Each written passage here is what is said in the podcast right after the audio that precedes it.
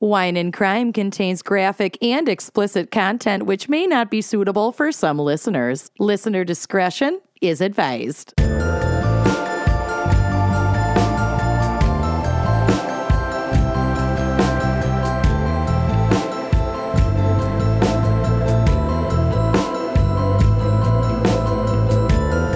You are listening to Wine and Crime, the podcast where three friends chug wine, chat true crime, and unleash their worst Minnesotan accents. Mm-hmm. Oh, yeah. Oh, jinx.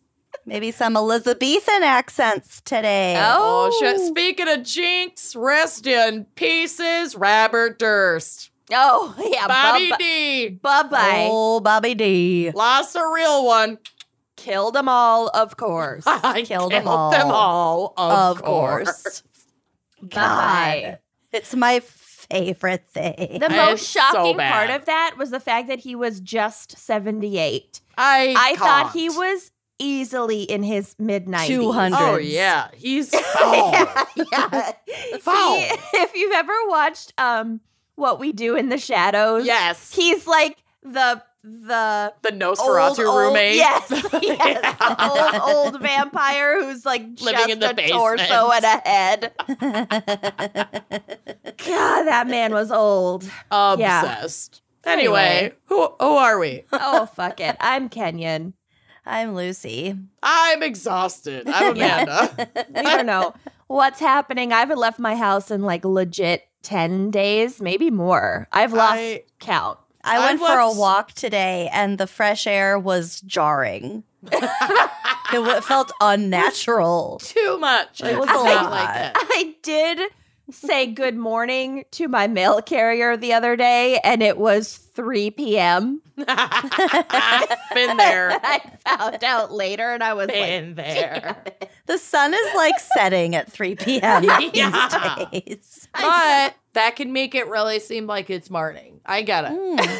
whatever. It's all a blur. I don't fucking know. Just We've who had our cares? godson this week because there's a COVID exposure at his daycare and also everywhere. Yeah, every everyone.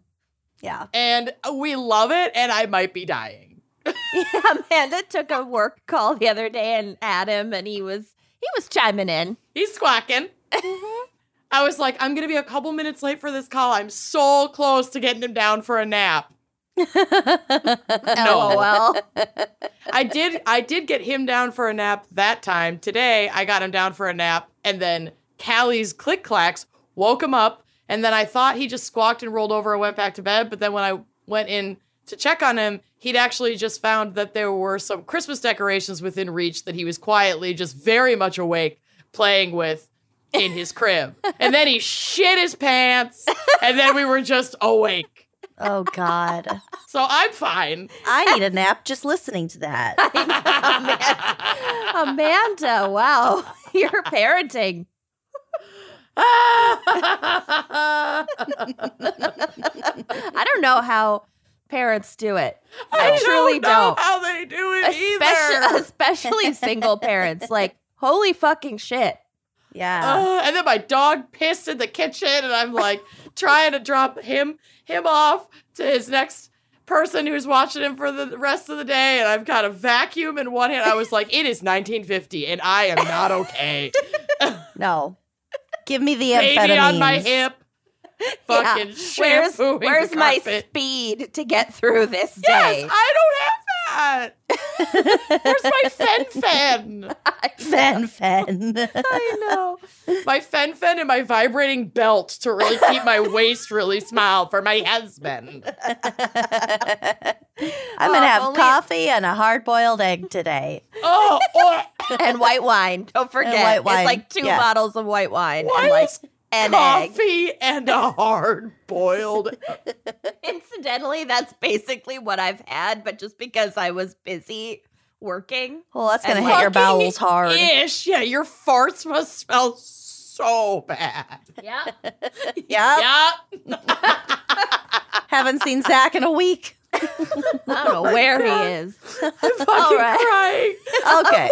All right, we'll get into it. We'll get into it. So, speaking of things that, you know, times where people didn't have certain things and Ugh. They were crazy times. and they were not well. we have a very special fan pick this week brought to you by our fan picker, Beth Roper. She Roper. ropered us hardly into know her. it. Hardly know her. And Beth has selected the very niche topic of Renaissance festival crimes. I'm so happy. This one was fun. Renfest, we are all fans of the Renfest. I Mm-hmm. Mhm. I haven't been in a lot of in a long time. I wish I go every I year had- for my birthday. I, haven't been know. in probably 20 years, but I've got We good are memories. not, to be clear though, fans of the owner of the Renaissance Festival.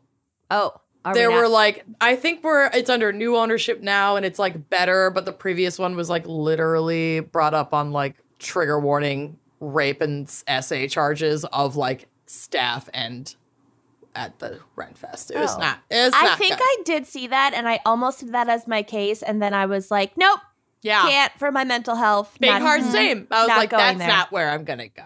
Yeah, good. Well, you know, now that it's But- under new ownership, I would like to go back. It seems so fun. It's so dusty and so fun. The bread bowl really won me over. We'll get to it. In my belly. We'll get to it. All right. Well, first, let's get to our wine crime pairing. Amanda, what have you got for Renaissance Festival crimes? Well, I have two treats for you today. And one of them is not my pairing because my pairing is trash. My pair I there was a recommendation on what to drink today, like a wine called Viking Blood. I couldn't get it. And I'm a disaster. I'm a human disaster. So there's also that. I couldn't get it for all kinds of reasons. Number one being that I'm a human disaster. So I had a grapefruit high noon in my fridge. It sounds fucking delicious, and I'm gonna drink it. And I'm going to drink it out of my drinking horn that Oh, my God. I got. Oh god, her leather chap Her I assless got- chap. at the Renaissance Single Festival. I have a single chap. That's amazing. But once I pour it, I can never set this down. So I'm gonna do one other thing before I pour this because it's not flat. Like I can't. It's a horn. It's a horn, y'all. You gotta get on Patreon. Maybe don't pour the whole thing in it. Oh, For listeners at home.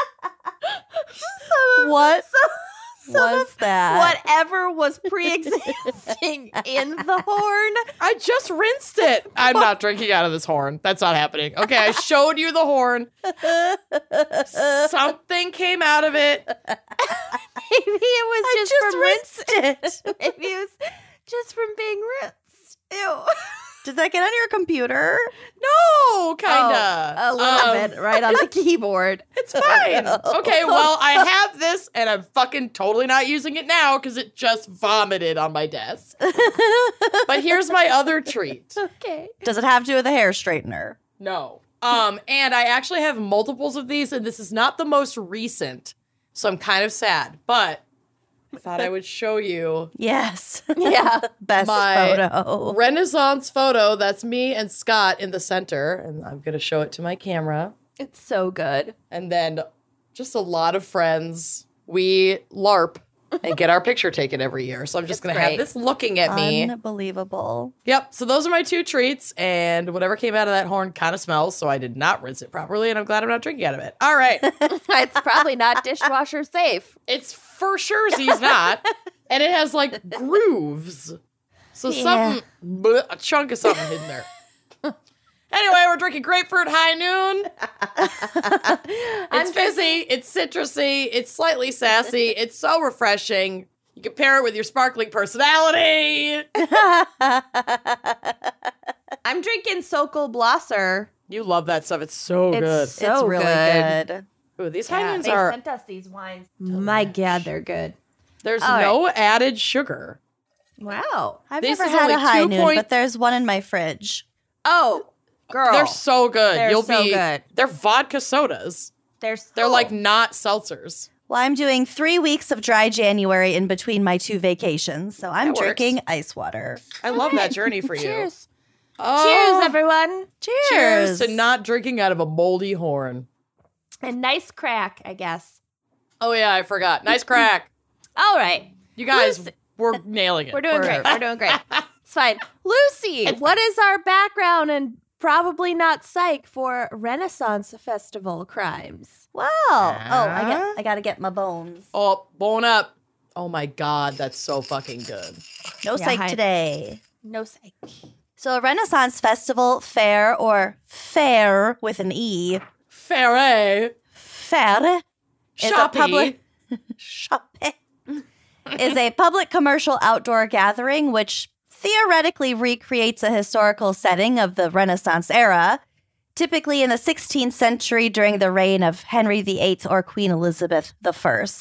But the actual Renaissance began in the 14th century, peaked in Italy in the 15th century, and just kind of spread out all over the rest of Europe in the 16th and 17th centuries. And then just it just kind of plateaued. We're still kind of there, but with iPhones Yeah. and showers. Just kind of receded. And way less funding for the arts. yeah. way less. Like dramatically less. So sometimes there are at these Renaissance festivals some Vikings and some pirates thrown in, which are Mhm. definitely not within the actual Renaissance period. And sometimes you might see wizards or centaurs or Hobbits. elves or Star Trek people, Kind of Star hobbits. Wars. Narnia esque things. So all of Narnies, these- carnies. They cross the line for me personally.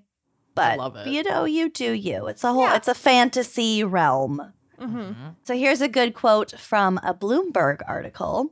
Along with all the bodice intensive Elizabethan garb, you see puffy shirted space pirates, winged fairies in leather bikinis, kilted barbarians, armored warrior monks. It's like walking around inside a mid 70s Jethro Tull album. Yes. Yeah, But that's why it we love it. is. hmm so lots of costumes for both fairgoers and entertainers, musical and theatrical acts, crafts for sale. You can dip your hand in some hot wax. Oh, Love a I remember wax that. hand. Mm-hmm. Love Throw some a wax axes, hand. do some Lily Blord. archery. always had that wax hand. It was like her prized possession. Do you remember I that? was Oh, very yeah. jealous of it. It was rainbow Yeah. colored. Yep. Mhm. Uh huh. She showed Mm-hmm. And that also- thing off. Massive, historically incorrect smoked turkey legs. Oh yeah. We'll get to the historical incorrectness later on. Okay. These festivals can be held temporarily at a fairground or in a permanent location, a la the Minnesota Renaissance Festival, Mm-hmm. the best Renaissance Festival. Hands down. hmm There are definitely way more Renaissance festivals in countries that didn't even experience the Renaissance era, such as I the love US, that. Canada, and Australia. Yeah. In, Listen. in actual Europe, they're like, what? Why would you want to relive this? They have them, but they're not the same. They're not American. Yeah. Amer- It's I not the feel like- Renaissance unless it's, American. Not, f- like it's not like foreign enough for them, right. and they know way more about history, so they're gonna be more like specific about things. Pretentious about, it. And each Renaissance festival has like kind of a different vibe.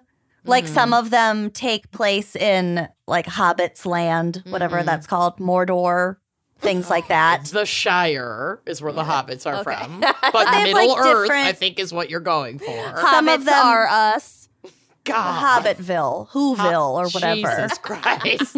Good God. Listeners, I'm sorry Candyland. I tried. I'm not Uh, sorry. Candyland. Who's that? Uh, like but yeah, King, they have, like- King Muck, like that guy in Candyland who's just like a glob of cho- melted chocolate. Ooh, I like him. I don't Oh. Actually, the recall. licorice guy is my favorite. He's sinister. And he's totally like on the queer spectrum, Hot. which I Oh, yeah. soups love. We'll get to the queer spectrum too. Oh yeah, we will. We'll get to the bread bowls, the historical inaccuracies, and the queer spectrum. Yeah. This, or this isn't wine and crime. The- we'll yeah. fuck, we will fucking get to all those things. In 2016, there were an estimated 170 Renaissance fairs and events in the United States. So that's a lot. What about? So the Minnesota Renaissance Festival is at a permanent 22 acre site in Shakopee. Ever Mhm. heard of it? Mm-hmm. Oh yeah. And here are some fun facts about the Minnesota Renaissance Festival, because there Okay. are a lot of fun facts. It is the second oldest Renaissance Fest in the country, having opened in 1971. Wow. It is the largest Renaissance festival in the US with an annual attendance of around 300,000. Double wow. Gal darn it. On August 19th, 1975, Penn and Teller did their first show together at the Wait. Minnesota Run Fest. What? We Yeah. should see if we I did can not do a know live that. show at the Ren Fest. Uh, okay. Uh, Probably another not during Renfest, but yeah, we could probably do one there. Another major star sighting, Jason Mraz worked as a pickle boy early in his performance career at the Minnesota Ren Fest. You're Hot. fucking kidding me. No. Love that for him. I, know. super love that. I know. Mm-hmm. Mm-hmm. Apparently, there's like a famous juggling troupe called the Mhm. Flying Kara- Karamazov Brothers. Never heard of Love them, it. but I guess they're famous in the juggling troupe circuit. They got Mm-hmm. In their that start. well-known circuit. they got their start at the Minnesota Ren Fest. Love it. And the first queen of the Minnesota Renaissance Festival was actress Tova Feldsha, who played a defense attorney on Law and Order. All right, I gotta, I gotta look up this bitch. She like won some Tony Awards, Toba Award. Tova Awards. Oh, Tova. okay. Yeah. There's a picture of her on the drive that'll be on the blog. You might find her familiar looking. Cool. cool, cool. Mhm, mhm. Sh- Oh, oh, oh. Okay. Actually, I do find her familiar because I have seen her on Law and Order. So I, yeah. Okay. Cool. She was the first queen. Mm-hmm. And I Couldn't have picked tried her out of a lineup, but good, good work. I know. I tried to fi- find a picture of her as the queen and there weren't any. I, she Too probably long ago. burned all evidence. They're exclusive. They didn't have photography in the 1970s. Or the 16th century. yeah, more accurately, the Sextons. Not even an oil painting. No. The oldest Renaissance festival is the Renaissance Pleasure Fair, fair with an E, of Southern California, which opened either in 1961, 62, or 63. I found very different dates for that. You'd think that they would know, but. So that is when Los Angeles school teacher Phyllis Patterson was unimpressed with the lack of arts education that was provided to her students. Along with her husband Ron, she decided to start providing after school art and theater workshops in their backyard. Oh. Cute. The workshops proved so popular that on May 11th and 12th, the Pattersons expanded them into a weekend fundraiser called the Renaissance Pleasure Fair and May Market, raising money for a local radio station, KPFK. Wow. So this little weekend thing, it I I think I read I read it attracted like 3,000 people Wow. Dang. to like their Okay. fucking backyard. Get it, Phyllis. Yeah, Mm-hmm. seriously. So super popular, described by the New York Times as quote a kind of early wimpled Woodstock. Ugh. Ish. wimpled, Don't love Because- that. and because it was born out of a hippie culture, elements of free love, non-binary gender identification, and an anti-square attitude remains at Renaissance festivals to this very day. It totally does. It It's really so does. funny and interesting for like such a conservative time period and like religious time period. It's all like the alt like weirdos like us that like it and go. Mm-hmm. Mm-hmm. So there's a book called Well Met Renaissance Fairs and the American Counterculture, written by Rachel Rubin. And the author points out that, quote, virulent nationalism, lack of sanitation, public torture, and religious conflict are erased and nullified, replaced with romanticized combat, a sanitation staff, complimentary parking, and good food. Yeah, all Damn the be- right. all the best parts of Really, t- we really ye cherry old picked history. Yeah, we just cannibalized the Renaissance. We Mm-hmm. like to wear corsets, okay? Yeah, and my Halloween boobs is look only once a year. Really fucking good.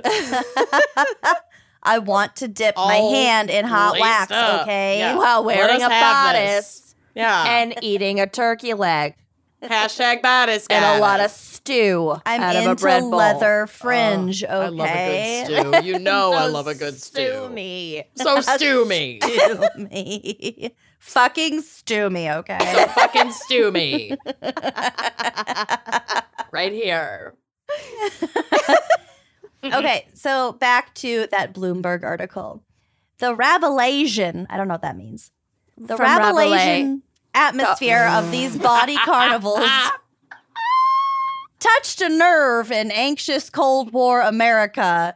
Not long afterward, hippies started turning up in dandyish frocks. Rock bands began to pillage medieval history, and Mm-hmm. the rest is history. Uh, they put uh, history twice in a Uh, row that was that was a bad sentence on Not their your fault. part. on their Yeah, part. not your fault. I know it's not. It's definitely not. Def not.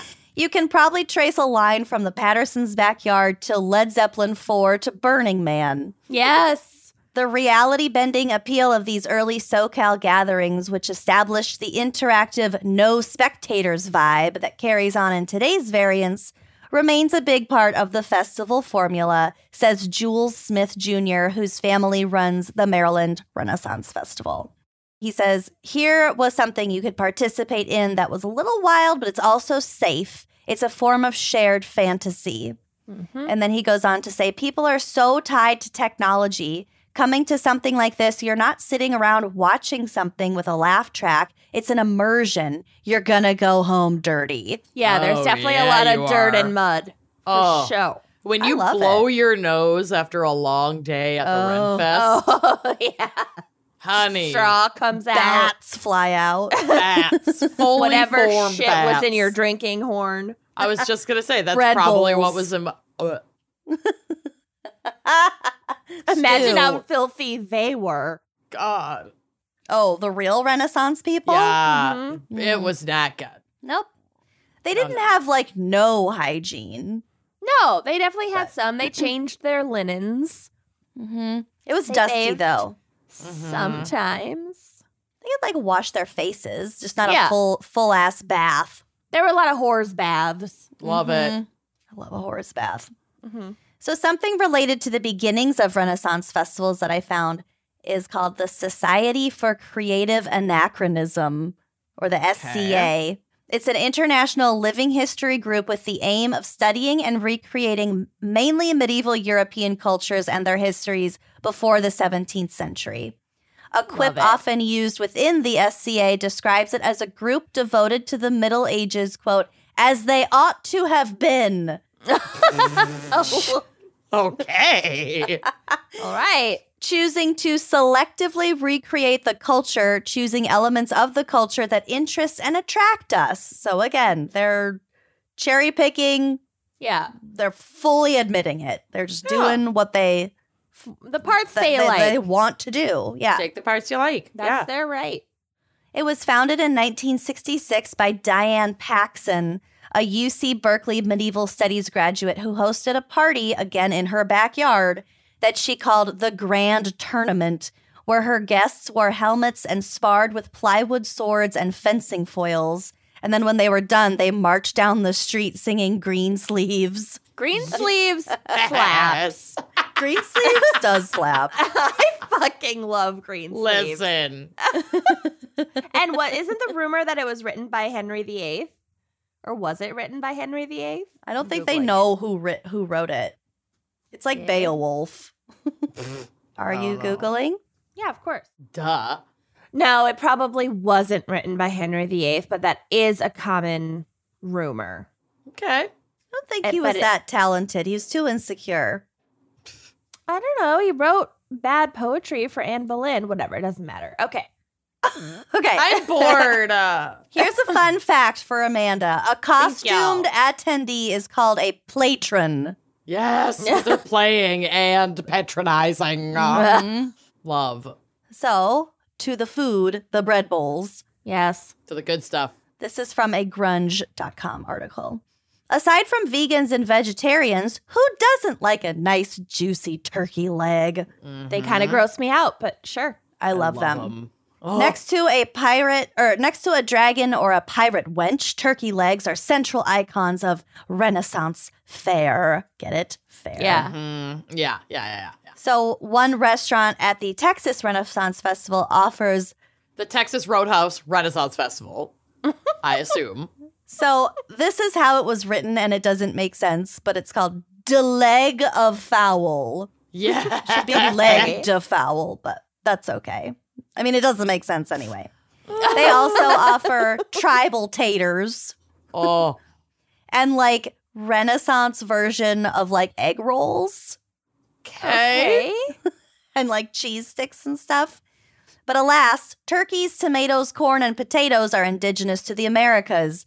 These foodstuffs were not introduced into Europe until the late 16th century, and even after their introduction, most of these foods, since they were foreign and exotic and really fucking expensive, probably, Yeah. did not initially gain popularity to be considered common foods. Yeah, which is shocking when you think about potatoes Right. and tomatoes. Right. Mhm. But yeah, Mm-hmm. Yeah. facts, you know? Some Renaissance festivals openly admit this flaw, such as the Central Coast Renaissance Festival, which posts information on what people really ate in Elizabethan England. However, this does not prevent them from selling turkey legs. A Heck lot of a no. lot of eels. There were a lot of like eel pies. Yeah. Okay. That Yeah. sounds like Really gross. tasty. Mhm. and pottage. I have to blow out this vagina candle because it's giving me a headache. I love it, it so reeks. much, but it does absolutely reek. So again, Lucy got me this goop vagina candle, and I can't. It's She's a not mess. I I tried. All right, Mhm. it'll just be decor. Yeah. You can brag about it. Yeah, It's still a fun thing to have. I love it, Mhm. but I will not light it again. I love it. I don't light it. It's for the look. I I, love don't it. light it. But I'll never use it ever again.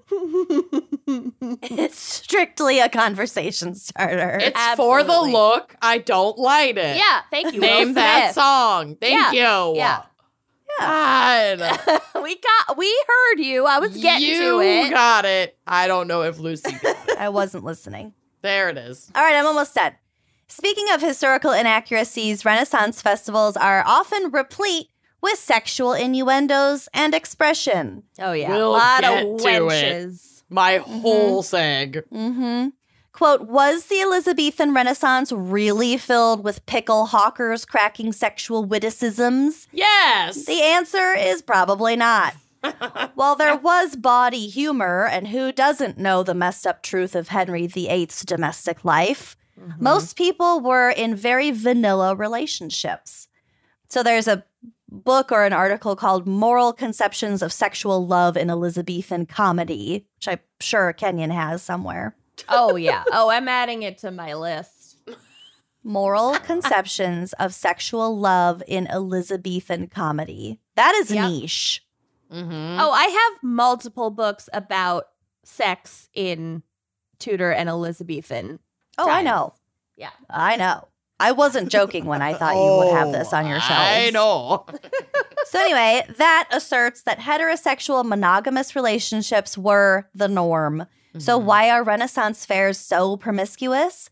In part, the answer goes back to the festival's roots in the counterculture which pushed for sexual liberation. So really like the whole vibe, the like lasting vibes of Renaissance festivals tie back to the those hippies in their fucking backyard. Yep. Hippies That we're just playing trying to- dress up. They were trying to raise money for a local radio station and like teach kids. I Yeah. love it. It's So great. I love cute. everything about it. I'm glad that you didn't ruin Renaissance festivals. No, Mhm. let's embrace the charade that it is. Yeah. Yes. So, in summary, Renaissance festivals are super fun as long as you bring your own wet wipes and don't get too caught up in the historical accuracy because there's very Yeah. little of that. Let There's it go. Very little And historical you can, you accuracy. can still have fun. Eat your turkey legs, drink your stew out of your bread bowl, blow your Yes. nose when you get home, and show your friends. Stew me, honey. Mhm. Wipe your feet. Wipe your fucking feet, for God's sakes. and For rent a once. costume. Don't buy them and don't buy them Yeah. there. They're very expensive. Very. Oh, really expensive. expensive. Yeah. But like go all out. Like get dressed up. It's not fun if you don't. No, get the little cro- the flower crowns with the long ribbons. Oh, Yes, get your yes. um uh astrological chart done. Oh yeah, Mhm. every year, baby. Oh, Get your yeah. chart. Get your tarot read. The whole thing. Dang, Stuff I'm that would have excited got to people go. magic. burned alive back in the It's- actual Renaissance. Yes, ex- yes, precisely. I'm driving up in August. Oh, yeah. I'm going. I'm, I'm going. Come on too. up, babes. Come on up. Stay with mama. Stay with mama. Let's go. Anyway, that's my seg. All right. Well Love done. it. Love Thanks. it. All right. Well, let's hear a brief word from our sponsors. Turkey legs Eel fresh.com. Stew.org. Stew.org. I have so many things I want to accomplish in 2022. One of them is walking outdoors. What a treat. That that's a big change. Thank you, comfortably and for any length of time. and if you're like me and you're itching to, you know, maybe get out of your house a little bit, you're planning to maybe cover a lot of ground in 2022. Start the year off with a new pair of shoes that's going to last the whole journey and, frankly, beyond. Rothy's shoes are so comfortable and machine washable, so your fresh start stays fresh all year long. Tell us more. We are just completely obsessed with Rothy's. They are comfortable. They are durable. Like literally I have stinky gross feet and I've never been able to keep a pair of flats that, you know, you wear without socks for more than Mhm. like 8 or 9 months and I have had my various pairs of Rothy's for years and they are Yep. still in like mint condition. How you ask? Because they're machine washable. Eh, eh, they come out looking brand new from the washer. It's Mhm. incredible. So Rothy's has casual and dressy styles for men, women, everyone in between. So you'll always find exactly what you need. You can take your pick from insanely comfortable flats, sneakers. I just got this cute pair of Rothy's sneakers and I feel French wearing them. Mm. I feel like the it Okay. French girl. You know what I mean? Cute. Sure. loafers, ankle boots, and more. And Rothy's, it's not just shoes, they also have stylish and washable bags, wallets, and other accessories. And the best part everything that Rothy's makes is better for the planet. They have repurposed millions of water bottles into their signature thread that goes into every single one of their products so you can look good, feel good, and do good. It's amazing. We love Rothy's. So hit the new year in stride with a fresh pair of Rothy's. New customers get $20 off your first purchase at rothys.com forward slash gals. That's R O T H Y S dot com slash G A L S. And treat your feet. Trade 'em. It's a new year. And around this time every year, it's when we just start to tally up our shortcomings. So if we want to like eat better and like get less takeout, which might be a resolution of mine, nothing too specific. If we want to develop more relationships, if we have career goals that we haven't yet achieved, it's not not stressful to think of all the things that you could be doing better at, but it's a lot of pressure. Drip, It's drip, a lot. drip. but a So much very pressure. easy way to take some of that pressure off of yourself is with some therapy. Therapy can help you learn to be kinder to yourself so that you keep moving forward, you keep making those improvements in your life. Talkspace makes it easy to get the help that you need to make lasting progress with your mental health all year round. Y'all, this time of year is horrible. it's in most of the of the United States, it's cold, it's dark, winter has been endless. You have all the pressure of New Year's resolutions. It's really, really, really hard. And I am a person who is alive and deals with anxiety, depression. I deal with self doubt, check, check, check, imposter syndrome. You know, the list is endless. And Talkspace matched me several years ago with a licensed therapist that gives me support whenever I need it. It is amazing. Everybody needs help sometimes. If you're struggling with your mental health, first of all, welcome to the club. My arms are open to you. And connecting with a licensed therapist through Talkspace can help you start feeling better. They have thousands, thousands of licensed therapists across dozens of specialties. So even if you don't, even if our diagnoses do not match, there is likely a, ba- a match for you within the Talkspace family. And unlike traditional therapy, Talkspace fits your schedule, not the other way around. This is my favorite thing about it. I used to do in person therapy, and the mental gymnastics I had to do to get up and brush my teeth and get out of the house to make that appointment on time was It's Not- tough. You kind of already have to be in a better place to be able to get there. to do that. Yeah, it's it too contributes to hard. the problem. Right. It can, but Talkspace has live chat. It's like texting within this very secure app that they have. They have video and audio sessions. You can easily fit mental health care into your daily routine. It is super, super, super private.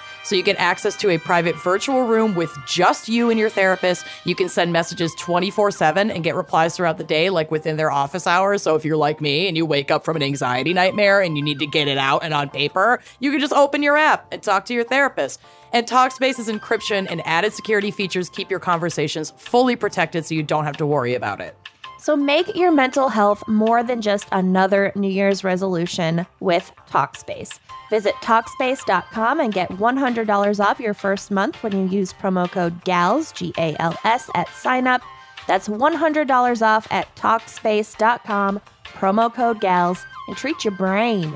Treat it. it. Are we ready for my case? Yeah. Usually not. So, like I said at the top, I just mentally was not in a place having not left my house in so long and the like society crumbling around me to like do something really dark and sad. Right. Yeah, of Good. course. So, um, Self care, baby. there and there wasn't like that much to choose from because it's a very niche topic, but I do love talking about it. So I decided that we should go in the way way back machine and talk about an actual festival that occurred during the actual Renaissance. Oh. This Okay. fucking counts. This fucking fully counts. You Yeah. understood the assignment. Thank honey. you. Yeah. Thank you. You did. So it's going to require some background info. And those of you who are supporters on Patreon will have heard my drunk dive about Merkins? royal inbreeding Oh, Ooh, the Habsburg oh. chin.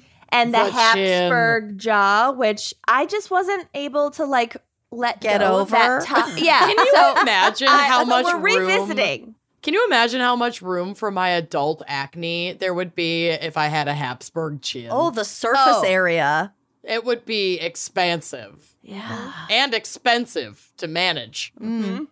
All that Well- Accutane. Yeah. We're, we're going to get to it. Great. So I just couldn't let go of Charles II, you know? Never, never He's let just go. So charismatic. And so we're going to talk about his second wedding. Oh, And the I love a festivities. redo. Yeah. Okay, so Maria Anna of Newburgh was born in 1667 in a palace near Dusseldorf Mm. and was a member of the House of Wittelsbach, a German dynasty with a long history of European rule, including three, count 'em, three Holy Roman emperors. Wow. There are photos of all these people on the drive and they will be on the blog, so definitely take a look. Photographs. No, sorry. Screenshots of portraits. Oh, Charles Of II these is people. back. God, I forgot how fucking ugly these people were. So check out Maria Anna of Newburgh. That's who we're currently talking I about. love her bow. Oh, she looks Honey. weird in the Yeah. chin too. oh, she was already. She was a relative. I You can know, see they're all that. co- they're all connected. so she would grow up to serve as Queen of Spain from 1689 to 1700, following her marriage to Charles II, the last Habsburg King of Spain, and also known as El Hechizado or the Bewitched because of his super inbred fucked up everything. Some of these Yes. portraits of Maria Anna are very severe. Some of them are not flattering. and and some of them, you are can like s- stunning.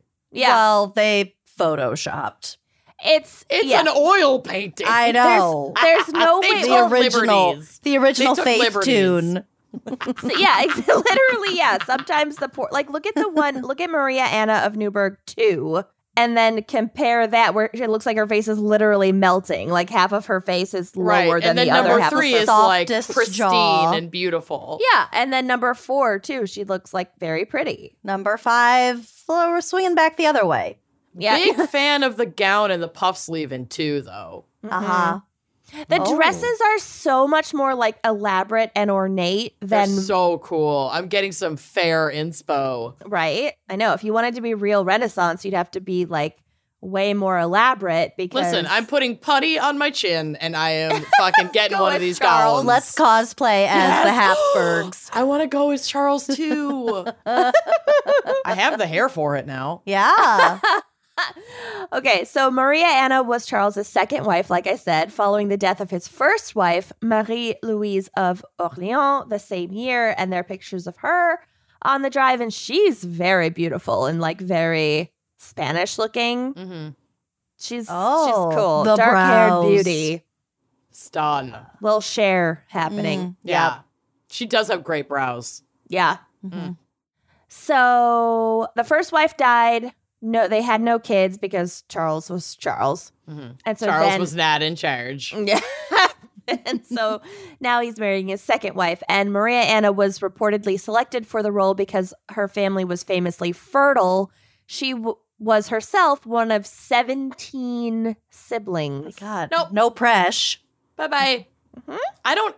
I mean, thank God I will not be going down in history for being famously fertile. Yeah. yeah. Like, go ahead and be fertile, but I don't want to be like Duggar fertile. That is Uh. famously fertile, and it's not Mm-mm. okay. True. No. Yeah.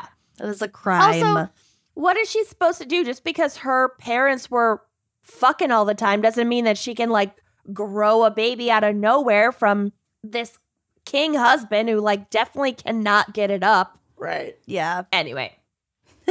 so Sound off, honey. Sound off. Let it out. Put it in the burn book. so there are some theories for Charles's impotency. He had been king of Spain since he was three years old and suffered a range of ailments and disabilities, likely resulting from generations of inbreeding. And if you want details on that, which I believe you do, Go to check out. Patreon. Go to Patreon, check out my drunk dive. it's There are very charts. thorough. There are charts. but just to sum up, he was so inbred that 25% of his genetic makeup was duplicate. That's so much percent. Yeah. a quarter of his genes were Uh. no, I, I like identical. Uh-oh, we're good. No, no, no. And don't they We say are that we're good. like two genes away from a banana? Like Yeah. that'll fuck that'll fuck you up. Yeah, I- yeah. I- there is not a lot of room to maneuver. No. Listen, comes to I genes. am in a state of existential dread at all times. I can't handle factoids like we're 2% away or two genes away Yeah. from being a banana. I'm googling We're- it. It's not like it's I'm- gonna affect you at this stage Yeah, of You You're don't development. know. cooked. You don't know what could happen. You're right. You're right. You could be a banana tomorrow. I, I'm gonna need you to check in with me in the morning. so I can be sure you're not a banana. Between the possibility that I could wake up a banana tomorrow and Lucy teaching me that fucking corpses can just be thumbing it down Highway 35, I will never be okay again.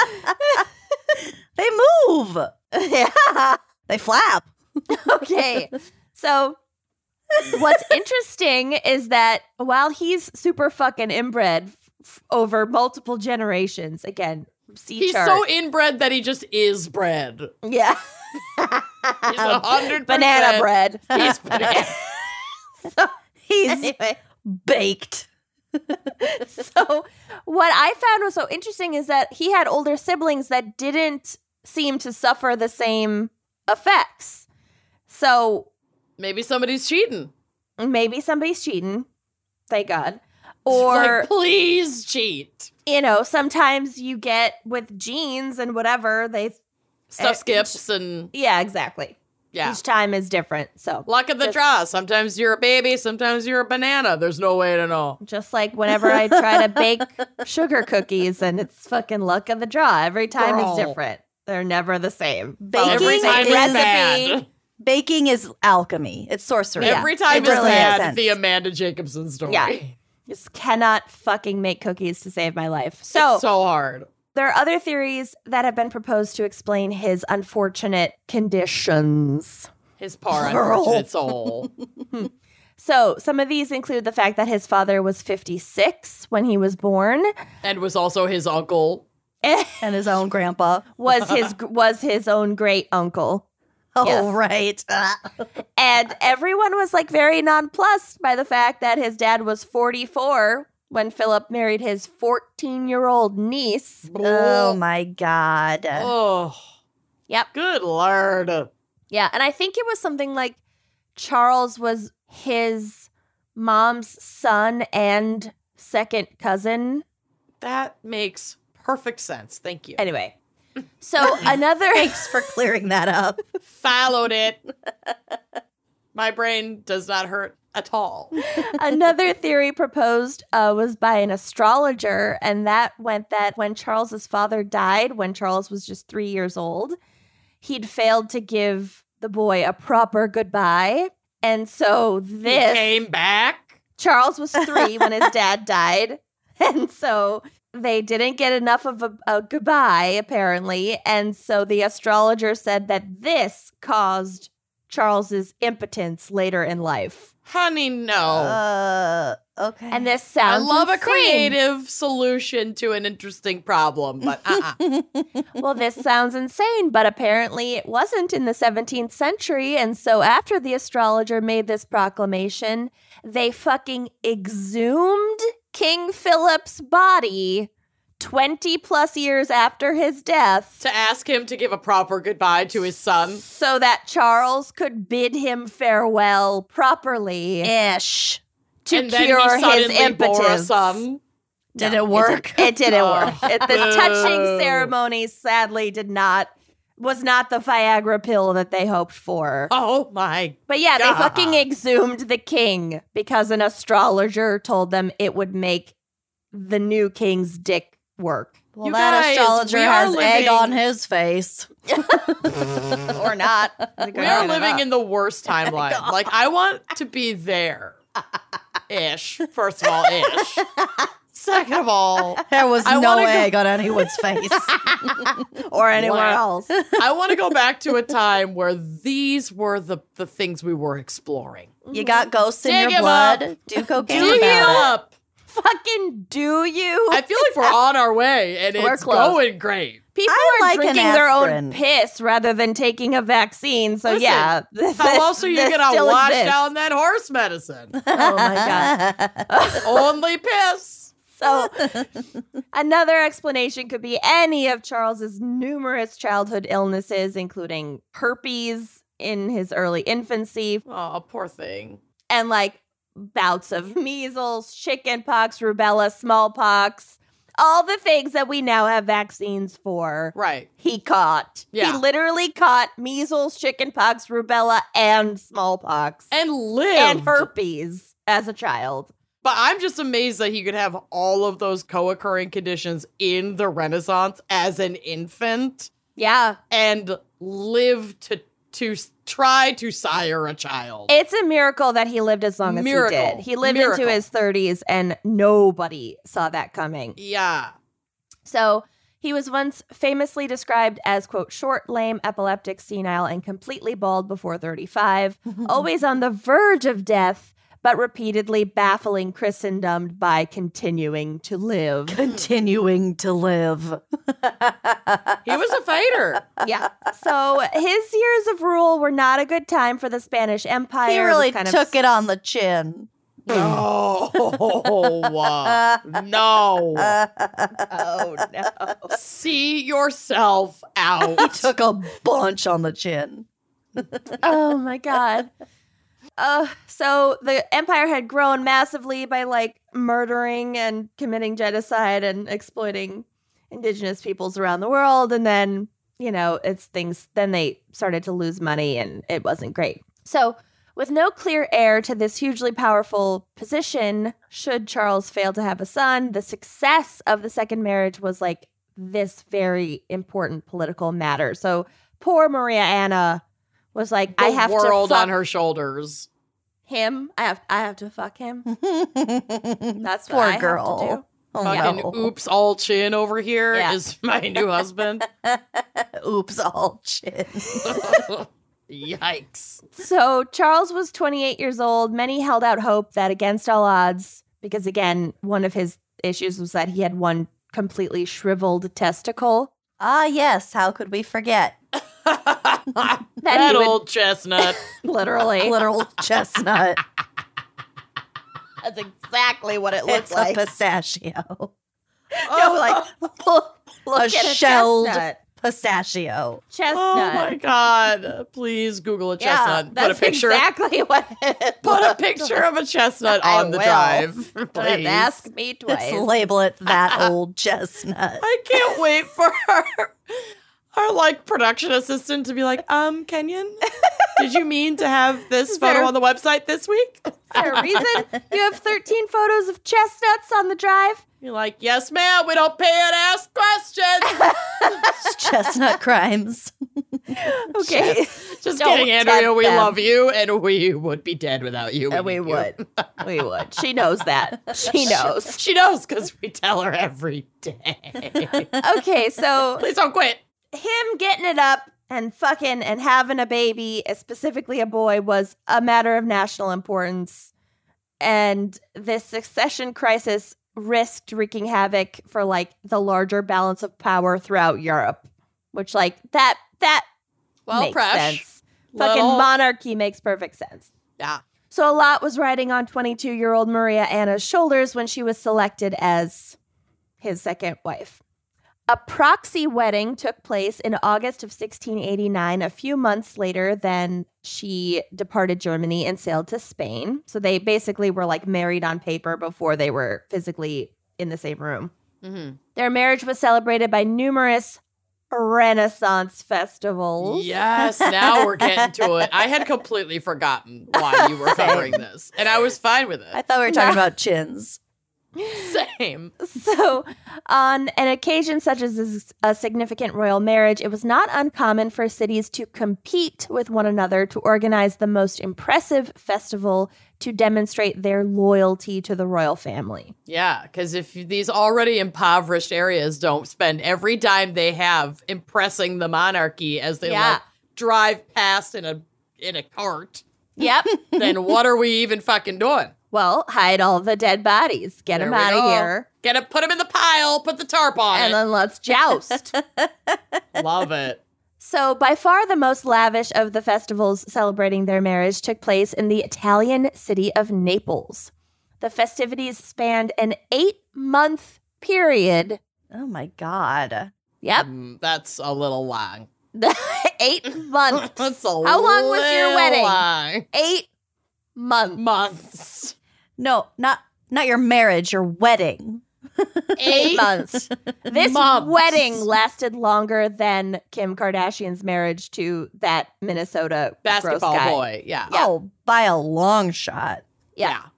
It involved multiple cons- like significant construction projects. It was like the fucking Olympics. Yeah. Mm. And elaborate and costly events despite the fact that the royal couple were never actually in attendance at any point. They didn't even cart bay. No, because Cart it's, blanche. it's in Naples and she's from Germany and he's in Spain and I mean, yeah, who has the time? yeah.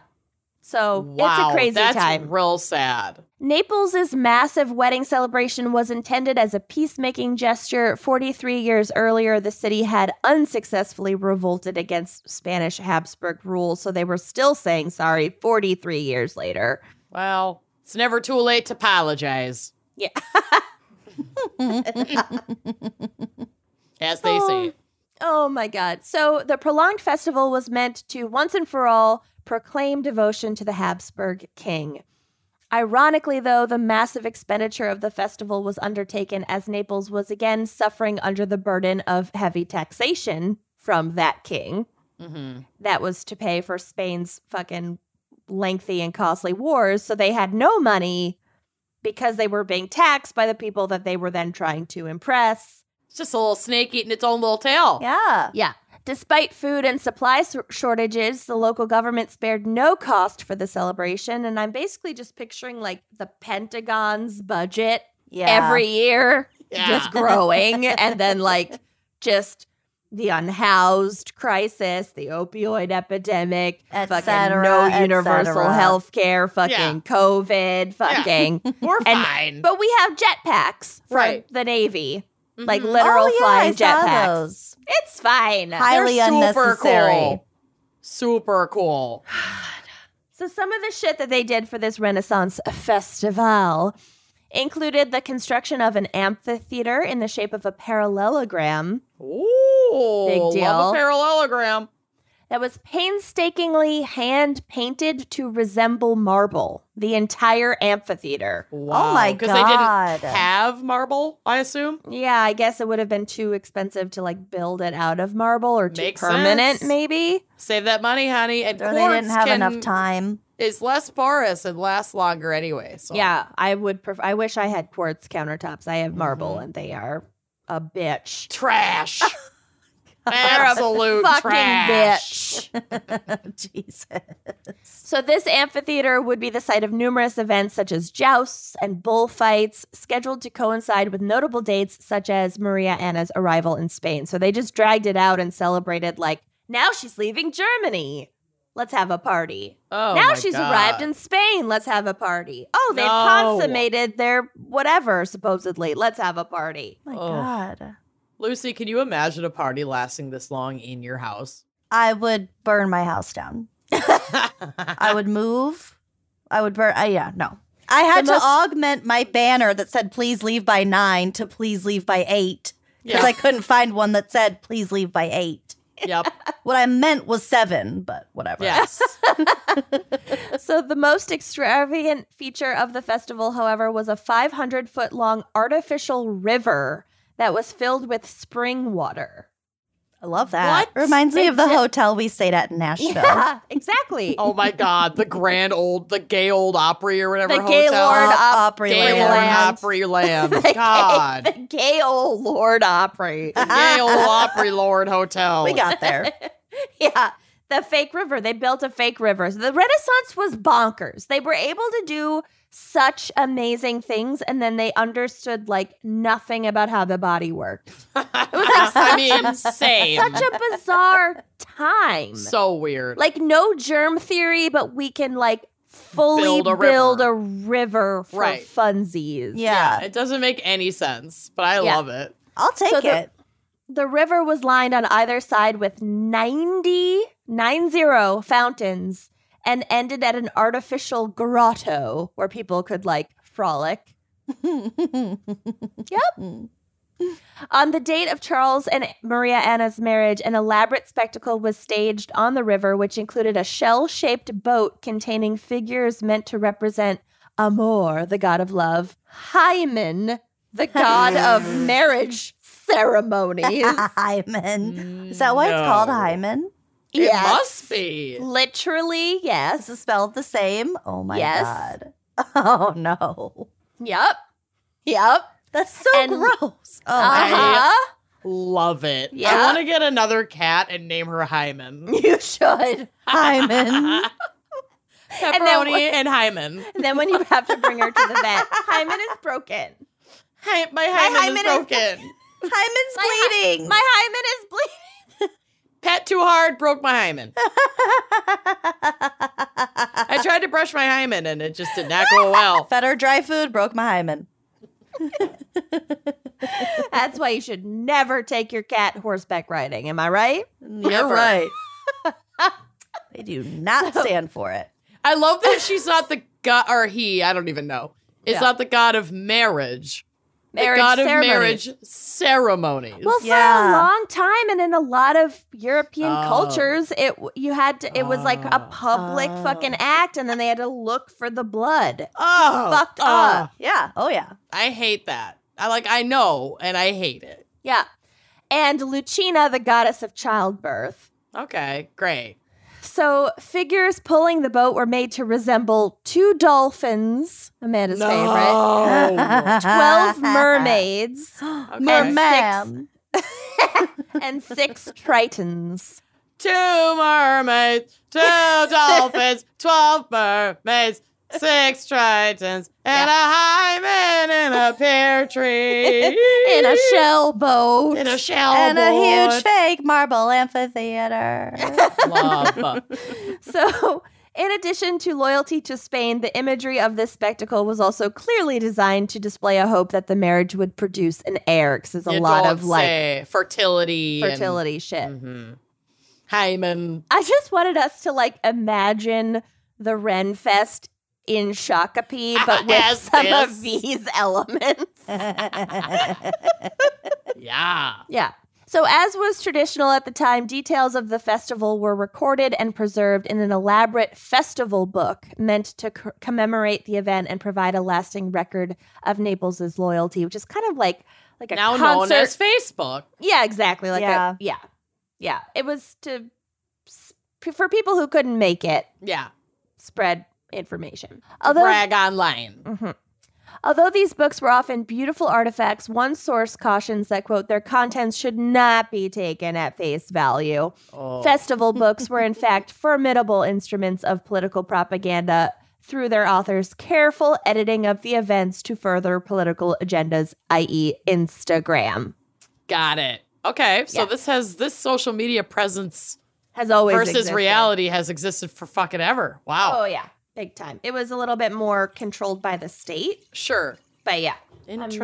I'm drinking more uh, wine because I'm not slurring enough. It's fine. Go, honey. Down the hatch. Meanwhile, back in Spain, not anywhere near any of these festivities, Maria Anna no doubt soon realized that she was in a hopeless situation. So she had to just look out for herself and figure out her own agenda.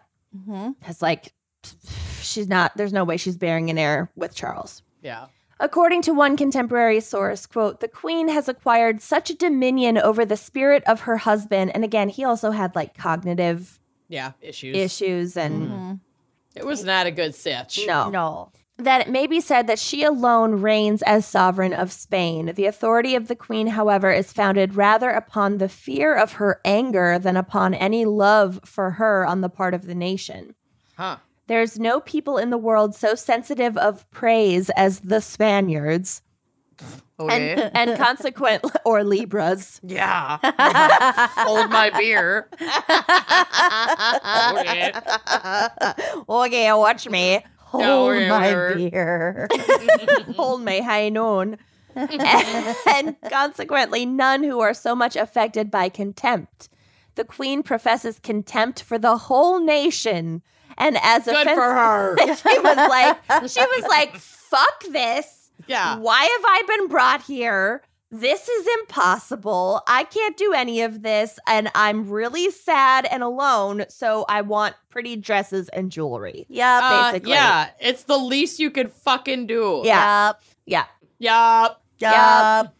back to this quote, wherever the fuck I was, contempt. As offensive discourse is the only revenge for those who are excluded from power, it is not surprising to hear all the evil things that the public detestation causes to be said about her. It is, however, very true that she gives plenty of reasons for the reproaches leveled against her. So basically, she is a bitch. Like everybody hates her, but she is a bitch. All right. Fair. She's got With- every fucking right to be. yeah. You're Yeah. allowed to be a bitch in With these her- circumstances. Yeah. With her regard to her avidity in receiving and extorting presents, there is no one more ingenious than she in finding excuses for appropriating everything that is valuable in Madrid and for amassing every day fresh treasure for herself. Get Wow. it. Must must hurt, huh? I wonder how terrible that must be. Yeah. to have the one She's doing what we do to everyone else, and I don't like it. Yeah. yeah. but still, Maria Anna was undoubtedly aware that her only real power lay in her ability to produce an heir, which was fucking impossible. And the more time passed, the closer her husband, like, came to death Uh-huh. Mm-hmm. Yeah. Mm-hmm. and the more difficult it would be. So, to cope, she kind of claimed that she was pregnant on various occasions. Who and, like- wouldn't? she pulled a miscar- Kelly, oh, yeah. She gained some time. Yeah. A Kelly Yep. Kapoor. Kelly Kapoor. I would do the same fucking thing. Absolutely. Mhm, mhm. Yeah. So she did that a few times, probably never was actually pregnant. She also succeeded in deflecting much of the blame, though, for this lack of an heir onto Charles because, like, fucking look at him. Yeah. And she also problematically, but in our eyes, but at the time very normally, had him undergo multiple exorcisms. Well, Yeah. there's ghosts in your blood. Do cocaine about it. yeah. And again, his nickname was The Bewitched. yeah. So, yeah. Um, So then in 1698, Charles grew seriously ill, and most believe that his death was like imminent, although he did like cling on for two more years somehow. A real Helen situation. Oh, yeah. yeah. Yeah. Everybody fucking went to Pennsylvania. It was They a rented whole a thing. car. She was And all then he was- mad that he couldn't go to Olive Garden. yeah. You know the drill. you were dead yesterday. Yeah. And she's What are you doing here? Uh, put the rest of my jewelry on me. yeah, seriously. I'm not dressed, she said, Drape me. covered in her jewels. God. If she had said, I want to be buried with all my jewelry, would you guys have done it? No. Are you kidding? Selfish. Absolutely not. First of all, it's she didn't have like a ton that was even valuable at that point. It was the the jewelry she liked to wear was all of her costume jewelry, Right. which like fine, fucking bury her with it, whatever. Right. I'm just not burying that bitch with her wedding set. It's not happening. No. My sister got her first one, not first marriage, but like the OG, and then she upgraded, and Right. that one's mine, and it's not going down in the box with No. you, Grandma. I don't care Sorry. what you say. It's not going down in the box with ya. It's not going down in the box with you. Uh uh she got cremated anyway. Whatever. It's fine. It was She's just a good fucking question. fine. It was also like in her wishes that she she had like pre-written a uh an obit, and I was like, "Pfft, we're, We're not not publishing that. That's No, too boring. I got this. so they're trying to figure out the successor. I'm not going to get into all the details, whatever. Maria Anna had her candidate, and they had one candidate, but then he died of smallpox, whatever. Classic. all kinds of shit back and forth. So when Charles finally died in 1700 at the age of 38, the empire fell into chaos and there was the War of Spanish Succession and it lasted like 10 years and blah blah blah. And also his personal confessor was tried after his death for bewitching him by the Spanish Inquisition. Mm. Nobody expects it. But like somehow he was acquitted, thank God. I think because they were like, uh, clearly Charles was fucked up way before this guy came into the picture. So like it's Mhm. not his fault. So there's that. The war and the different factions, whatever, really fucked up Maria Anna's retirement. And again, Mhm. she was like maybe 30 at this point. Right. But that's fucking old in the Renaissance. Yeah. Mhm. So she's exiled, all kinds of shit. She's able to come back for a bit uh when whatever. She's able to come back for a bit, then she's exiled again. People gain power, lose power, whatever. What Finally, I wouldn't give to be exiled. Oh Mm-hmm. my God. Send my ass away. Yeah. so she ends up in France and she lives for several more decades and according to some sources she remarries and her second husband, no longer king of Spain, Habsburg emperor, now he is a local French barrel maker. Wow. Wow. Good for her living that Yeah. quiet life. Yeah. Barrel maker. and then- Oh, uh, Maker. Barrel maker. uh. In 1739, so like 39 years after Charles's death, she's finally allowed to return to Spain, and then she died the following year. Aw. Sweet relief. Sweet Yeah, relief. seriously. Fucking that. I want you, when you go to the Ren Fest, I want you to think about how fucking bonks the actual Renaissance was. Yeah. It was a little messy. She was a little messy. She was messy as it was fuck. more than like mud and dust and like disease. A lot of turkey that legs. shit is more medieval. Mm-hmm. Mhm. The Renaissance was just insanity. Yeah. yeah. Well, Yeah. Wild. So that's my case. Love. Loved it. Love, love, love, love. I love your m- messy historical yeah. tales. Good. I love them It's- too. It's your niche. It is. Well, should we hear a word from our sponsor, uh, Spritz Bath uh, Disposable Wipes.com? localfrenchbarrels.com. We'll paint your quartz. Okay, let's do it. I value being cozy and warm. It's, it's it's a key core value in my life. and I have a lot of different blankets in my home, in my car for, you know, when I go into the great outdoors, uh, blankets that are okay to like use with my partner and with my dog or all alone to feel cozy, everything.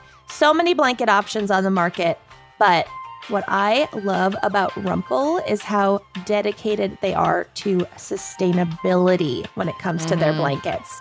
And also durability because there aren't that many blankets that can like withstand being taken outdoors or like on a camping trip and yet also work inside like for your living room. It's amazing how versatile they are.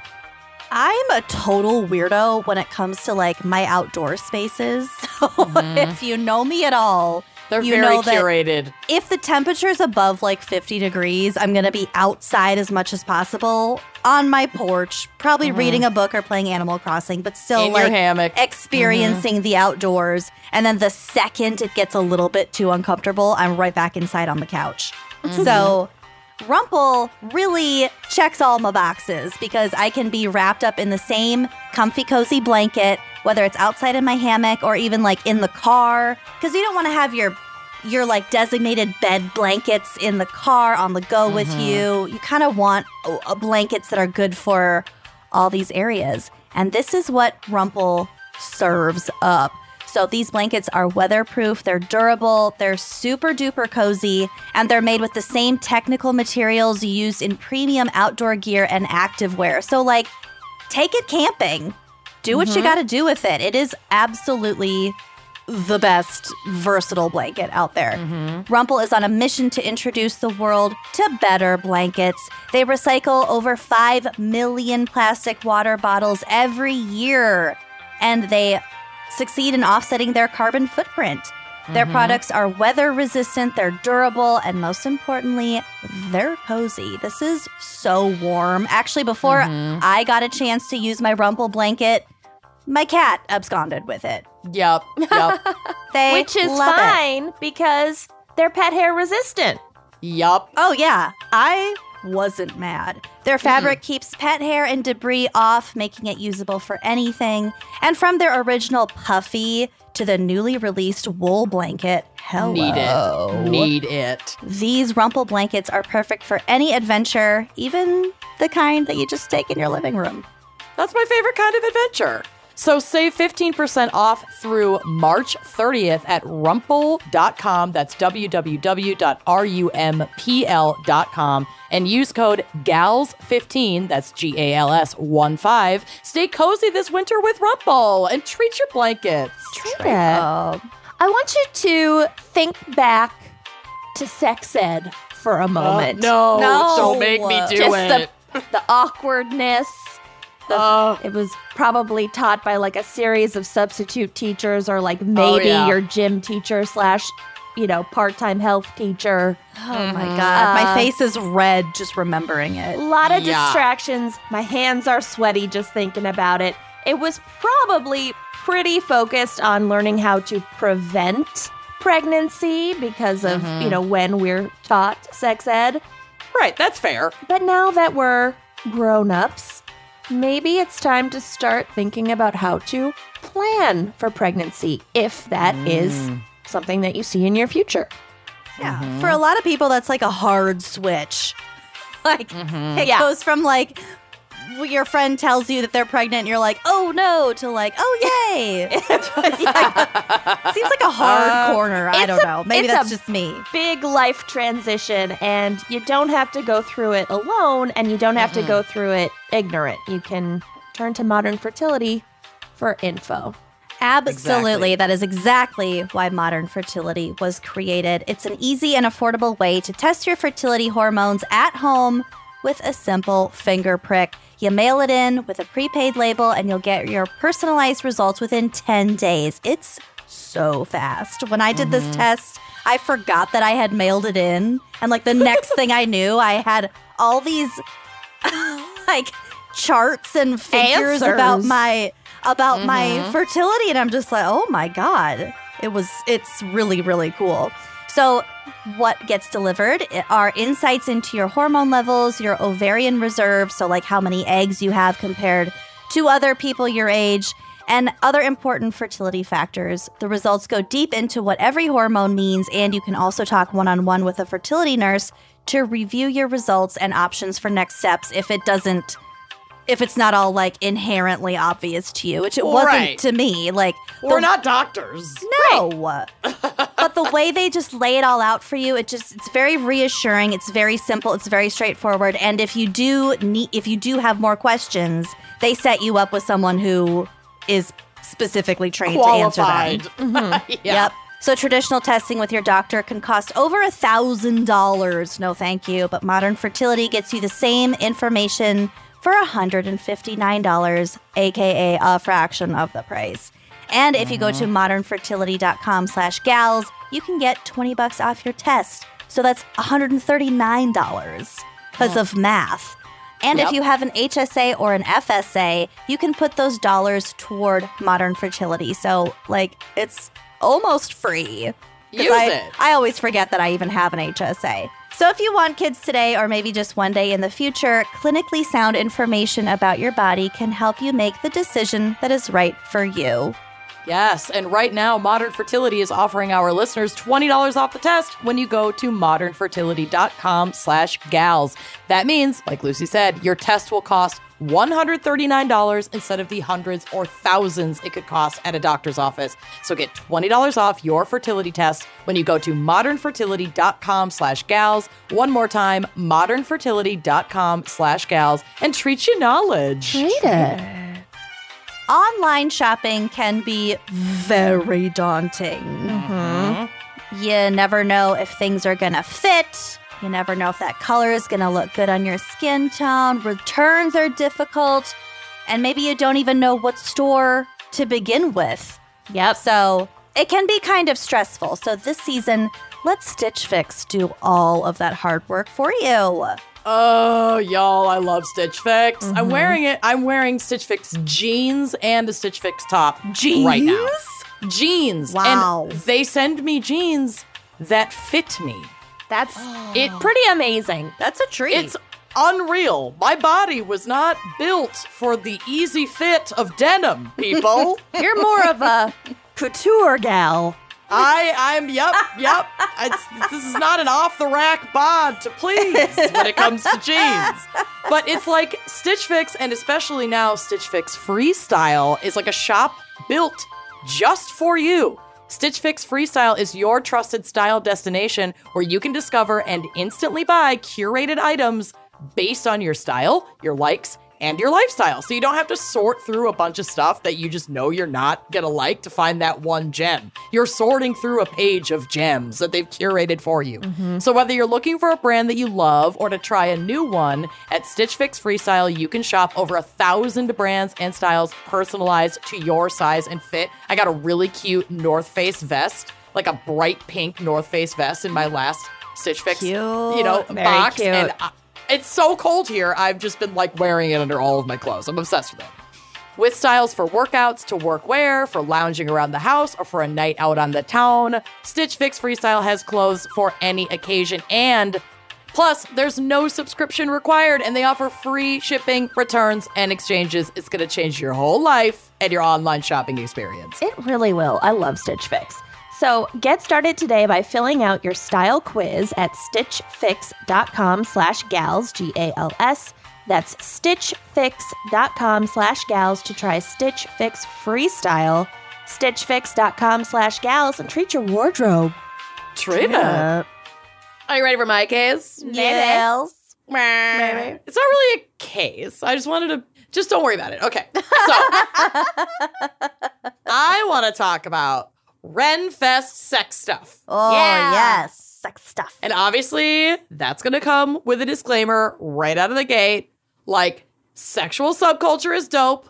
When you find your community, it is the absolute best. And there are people who can and will exploit that subculture and do fucked up shit, like the guy who originally owned the fucking Renfest here in Minnesota. I think he, part of his like quote unquote huge air quotes quotes like reasoning behind his fucking sex crimes was that it was like the culture of the Renaissance Festival and it's like no it's fucking not so fuck off Yeah, there's a line. Yeah. right and this doesn't mean that the subculture and kink and the kinks therein are bad it means that the exploitative predators infiltrating those spaces are bad Yeah. and being part of a dope sexual subculture comes with some responsibility, especially around the issue of consent. So, something that can get lost in the conversation of consent is the issue of folks in public spaces who did not consent and were not asked if they if it was okay to be part of or even witness that subculture with like the purchase of a ticket to a renaissance fair or like in a public space. So like these are all just little nuanced parts of like finding your community, getting into kink, and at the end of the day, people are fucking prudes. Like I want everyone to be able to express themselves fully and safely, which is a hard line to toe. But there are some boundaries that determine the time and space for sexual expression, like full blown sexual expression, like like s- like public sex Mm-hmm. is what I mean by that. And it's like up to us to establish and respect those boundaries, like within a fully formed society. Like that's Like just what we turn do the golf course into a sex into forest. a public fucking sex Yep. forest that people know exactly what it's there for and what to expect when they breach those games. right. So, that said, let's get into something I find hilarious. Okay. Now, the Renfest you're likely used to is a tradition in most states. It's a family affair that transports you back to the dirt, grime, and cleavage of the 14th century and beyond. Oh, Fairs like these have been attracting folks by the thousands nationwide for years, and if you have ever attended one, then it's no fucking secret that there's a simmering sexual subculture among the staff and many Oh, yeah. participants of the, The event. staff are fucking yeah. Horned. Yeah. yeah Horned. yeah and that, like, leather corsets, collars, and kilts commonly worn by participants blurs the lines of and welcomes BDSM culture to live openly within its walls. And I fucking Love it. As is true in a lot of states, the fairs will run for several weeks at a time, and exhibitors and staff will literally eat, sleep, piss, shit, and yes, fuck on the premises. I didn't know that they lived there I mean, you don't have to, but like the Minnesota Renaissance Fair, can. many of the exhibitors do because for a lot of folks, this is their whole livelihood. So they travel from state to state different fairs to different fairs selling their crafts or whatever. And are then there they- like dorms that they there live in? aren't dorms. They they have like well, at least at at the Minnesota Renfest, you get kind of a backstage pass. So there's like privies, bathrooms that are only Yeah. for staff, but it's still fucking porta potties and shit. There's barely any running water. Most people will either tent or bring campers and RVs. So Oh. wild. Yeah. okay And I think some people will like maybe sleep in their shops, but a lot of people have like little restaurants and they there's nowhere for them to crash. Like some people will just set up a cot and like sleep in their shop, but you like can't sleep in the re- in the little walk Yeah. up restaurants. I don't know, it's nuts. So fairs, you know, were like this is just going to happen. Like they literally live there with limited running water for weeks at a time and with those close quarters and tight corsets and an abundance of leathersmith shops, shoppies. like banging is bound to Shoppies. happen. So fairs were actually created, not just these Renaissance fairs that we go to, but specific fairs, like Lucy said, were created to cater to this subculture and provide an appropriate space for safe sexual play. Such events launched as early as the 60s. It was the 60s and might be the most it was the 60s shit ever. like hippies in kilts going to fuck in a bunch of dust at a Ren Fest. Yep. Like, hi, Fuck I'm yeah. here for it. hello Led Zeppelin Yeah. Yeah. What a We come from the fucking land of the bunch ice and dust, snow. Like chinchillas. Yes. Just shredded fucking yeah chinchilla cage lining. and these grew in popularity with the BDSM kink community. So this is from maybe my new favorite source ever, Oh. vocative.com. Vocative. how evocative yeah, a little on the nose, but I love it. Quote, evocative analysis, evocative analysis of online forums related to Renaissance fairs and to kink revealed that these festivals are a favorite recreational destination for some local BDSM communities. One of the world's largest BDSM forums, collarchat.com, features a number of stories from members who met their kink partners or first discovered BDSM by attending a Renaissance fair, like a regular run of the mill Renfest. Forum user Calla Firestorm BW joked, I Tell started hot boy. Cal Hot Blonde Blonde. joked, I started off my journey into out of mainstream life as a paid staff, as paid staff at a Renaissance fair. Gotta watch those. They're quote gateway recreation. Vocative also found strippers and other people who participate in various kinds of sex work talking online about going to the festivals.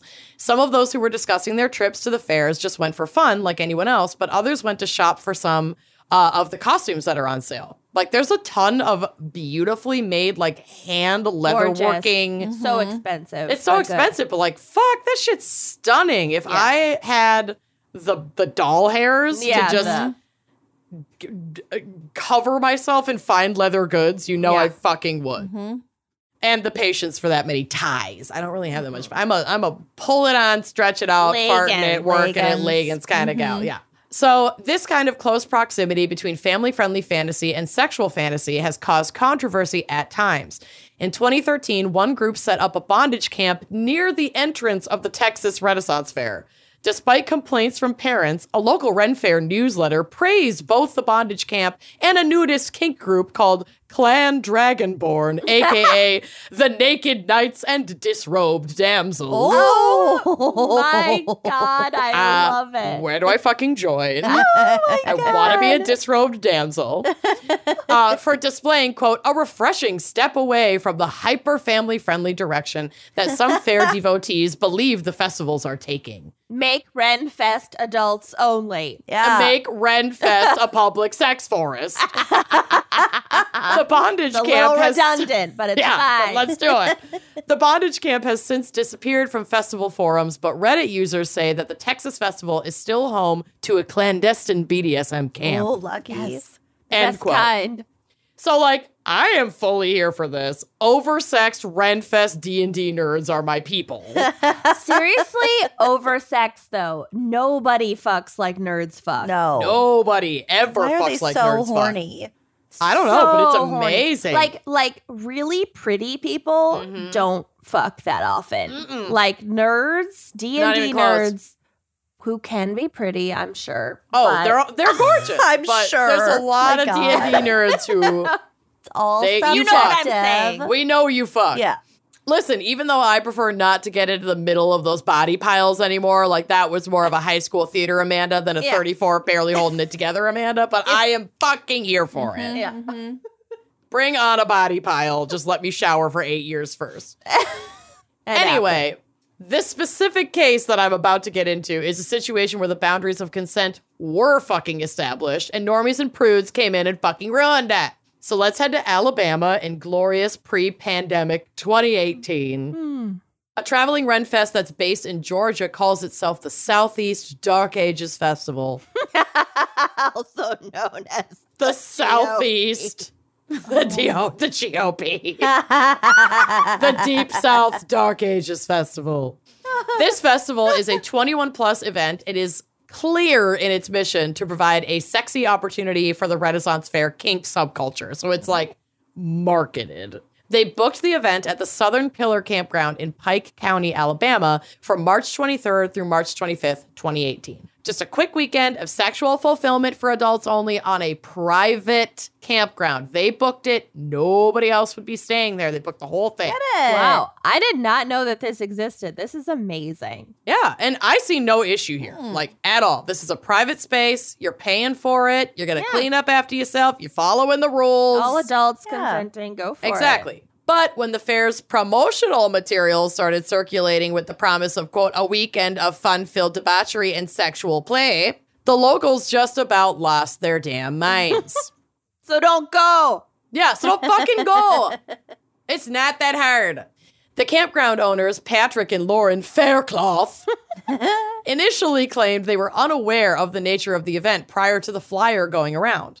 The flyer also revealed, Shiskus, that, quote, sex play and consensual kink would be monitored during the three day festival and referred, and also referred to intoxicants, which I can only imagine is like Alabama for alcohol. Yeah. Yeah. So I think it was just like you could bone each other. There will be s- like safety There's staff, mead. and there will be mead. Like fucking calm down. Yeah. Honestly, this festival looked dope. Like where do I sign? Their Twitter account boasted a five course dinner that incorporated quote dancing girls, music, whipping boy, Don't like human that. furniture, I have test no- of skill, I and have no- strict service. Oh. Hey, if you want to be whipping boy, I- like I like get the it, whipping BDSM boy. baby. Okay. Yeah. Okay. It's all Sure. If consenting. it's all consenting, yes. All of Yeah. it is consenting, the and these term. I mean, yeah, but like it's you know, it's a kink term. I got no problem with it. Yeah. Okay. It- it's all consenting. They're okay. Mm-hmm. all in they're all in on it, baby. Okay. With tickets so reasonably priced at $35 for singles and $50 for couples. Oh, That the is event cheap. That is I know. I mean, how much can you really charge for a sex fest weekend in Alabama? Alabama. But like, I get it. The event was Half off slated. for cousins. Yeah, Oh, cousins are a twofer. oh no. Show- We're gonna Show get us so on the many tree. emails. I'm sorry. I live in Whatever. Kentucky, so like, who, who, who am Your I to emails will talk? be going to Derek. We're gonna Yeah. make fun of Alabama. the event was slated to draw in about 200 people, which would have been a nice boost to the Pike County economy. But as the Faircloths went back and forth with their lawyers to determine if an event like this was even legal for them to host, pressure mounted from the community to pull the plug on the whole darn thing. Initially, the Southeast Dark Ages Fest stood their ground, tweeting, quote, Seems the locals to the venue are planning to protest the event and adding the hashtags, quote, we will not be bullied. Hashtag fear is overcome with love and hashtag knowledge is power. Okay. I'm gonna work on your hashtags. Yeah, but it's- okay. this is not a the compelling children. campaign. Yeah, it's not quite as good as turn the Hiawatha Golf Course into a public sex forest, but I'll get your people in touch with their people. we need to get those stickers. We do. So they tweeted this. The, the festival organizers tweeted that on March 8th of 2018. But within days, the Faircloths canceled their reservation. Patrick Faircloth said to the press, quote, if it was a different thing they would have been doing, it it would have brought a lot of money to people's businesses and revenue for the campground, of course. But it doesn't matter how much revenue is going to be generated. That kind of thing isn't going to happen here. Hmm. Churches don't pay taxes, so like literally everything else you've got going on is not generating any money for the community. Yeah. Yeah. Big- Yeah. So the festival organizers respected the decision and tweeted that the event was, quote, canceled due to the campground owners having decided to back out for their protection after receiving valid threats and harassment against their family, specifically their minor child. It already feels like the dark ages. It seriously does. But an article published by The Messenger paints a completely different picture of campground owner Patrick Faircloth. And I'm going to close out the rest of my case reading this article from The Messenger because it is some small town, like Reverend Sleuth, pearl clutching bullshit. And I am fucking loving Thank it. Yes, God. fill This that article- tea. This article is why I picked this. I was like, I love it. Okay, so here's the article. Quote, when I became aware of it, I immediately said, I'm not in support of this, Faircloth said, adding he canceled the festival on March 8th. The flyers promoting the event included information about sex play and how consensual kink would be monitored during the festival, as well as references to the use of intoxicants during the weekend. I personally wouldn't support anything illegal, and my wife would never support anything illegal, Faircloth said. However, his wife, Laurel Faircloth, confirmed the campground had hosted the Dark Ages Festival once before. and according to area residents who have raised public concern about the campground, the couple has hosted other festivals and events celebrating BDSM and other sexual activities at the Oh campground. my, oh my. God. The Now- truth dust cometh out. Dossed it though, because this is according to area residents. Well, and his wife. Well, Okay, we're gonna. I don't it's know if the messy. wife admitted it or if people said it of the people wife. are saying it. And I still don't know. the Oh, And I wife read this article. confirmed. Whatever. Oh, I guess. I guess she did. But like, I don't know. I think that there's a lot of confusion and hearsay Okay. in this community. okay.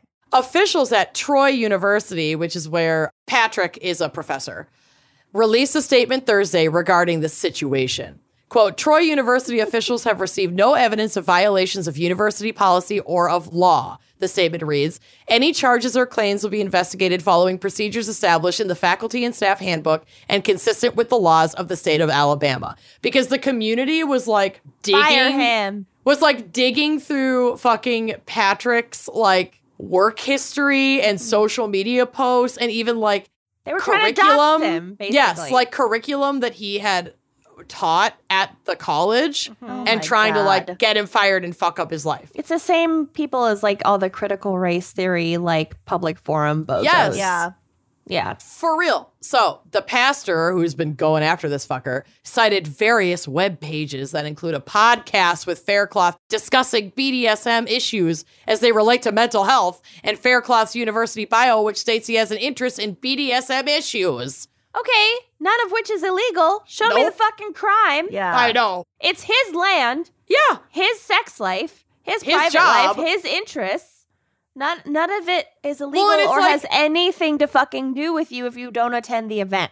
There's also nothing online. Even the Reverend like can't claim that there's anything online that specifically says that Patrick Faircloth is even into BDSM. He's just openly studying, at least from like an analytical and Academic. intellectual and academic standpoint, possible connections between potential like mental health It also doesn't fucking matter if diagnoses he and is. BDSM. Yeah, it wouldn't matter if doesn't he matter. was. It's just so funny that it's like I'm just gonna pull these little threads and just see what falls apart. And the school is like, w- th- he's a, this is fine. Like you didn't do Sometimes anything I wrong. think about if like conservatives were to ever try to dox or whatever to the three of us, and it's like, you know what? everyone already knows fucking- everything. Fucking listen to exactly. Listen to our 250 plus episodes that are all have two fun. hours long. Fucking Yeah. listen to every minute of it. I Yep. fucking welcome you. Pull Enjoy. as many clips as you want. Go ahead. Faircloth did not deny the material found online. He said he is not ashamed about the factual things that people can find about his beliefs.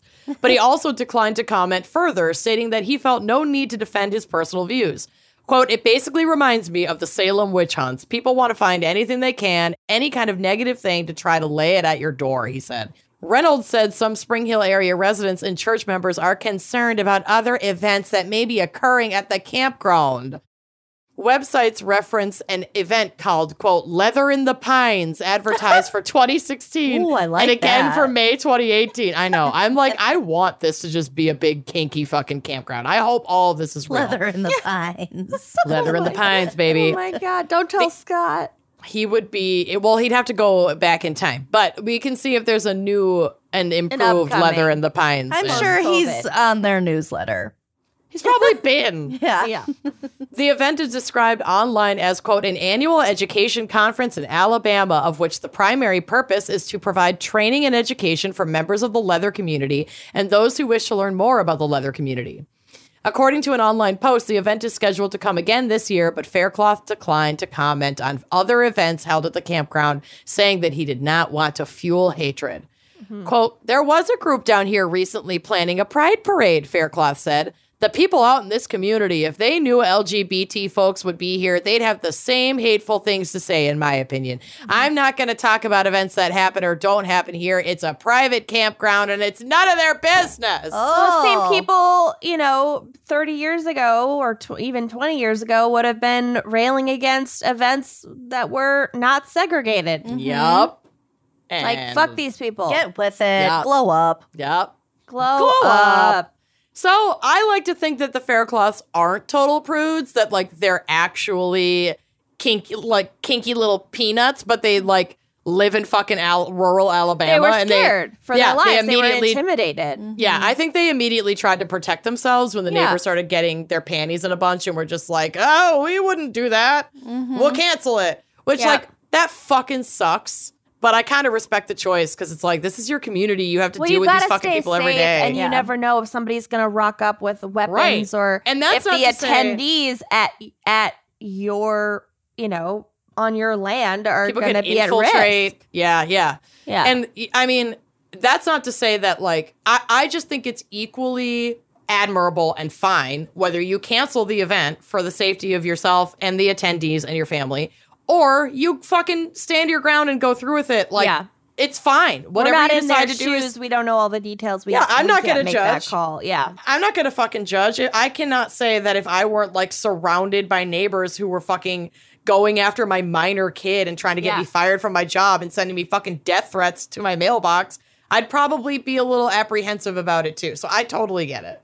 yeah. I, I don't know. But the good Reverend Keith will stop at nothing to uncover that fair cloth smut, and I hope he has a nice time trying it. I'm sure he's enjoying every minute of it. Oh, you know he Reverend is. Keith. Ish. Keith. Queef. Reverend Queef. The way Anyway, that's my Reverend case. Keith. Re- oh, God. Reverend Keith. Keith. All right. Well, thank you to our fan picker, Reverend Beth Roper. Keith. Belf. Reverend Bell. Reverend. Belf.